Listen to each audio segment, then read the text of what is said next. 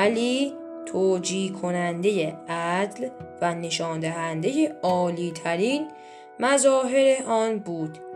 دنیا از روزنه وجود علی به شناخت عدل توفیق یافت و از آن بالاتر معنای انسانیت را شناخت.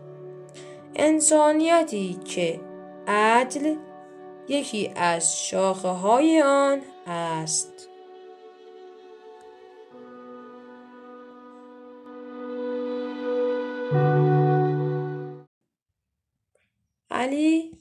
توجیه کننده عدل و نشان دهنده عالی ترین مظاهر آن بود.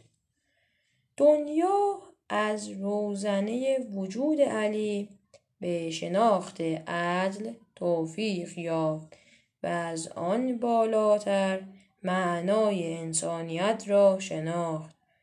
انسانیتی که عدل یکی از شاخه های آن است. علی توجیه کننده عدل و نشان دهنده عالی ترین مظاهر آن بود.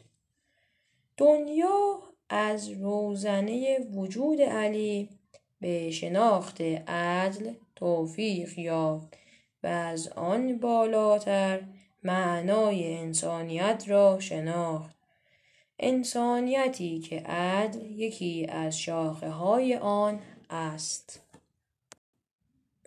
علی توجیه کننده عدل و نشان دهنده عالی ترین مظاهر آن بود. دنیا از روزنه وجود علی به شناخت عدل توفیق یافت و از آن بالاتر معنای انسانیت را شناخت. انسانیتی که عدل یکی از شاخه های آن است.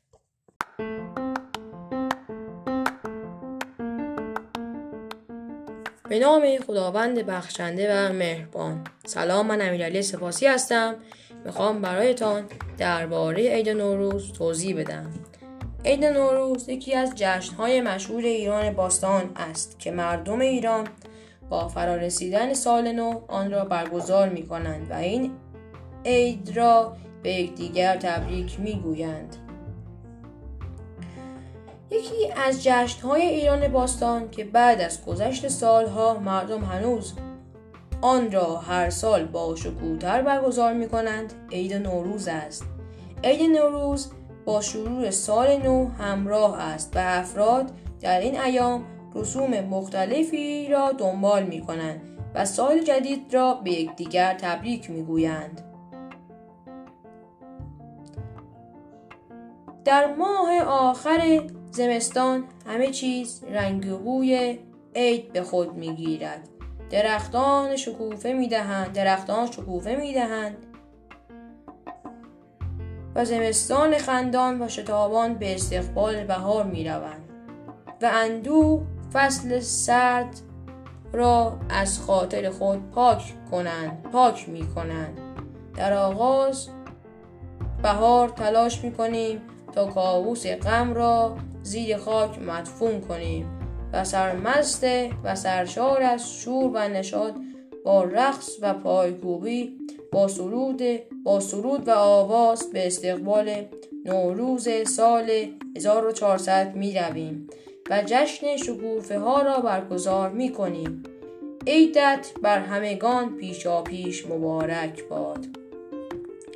به سال 1400 نزدیک می شویم زمین در حال بیدار شدن از خواب زمستان زمستانی و نفس کشیدن دوباره است.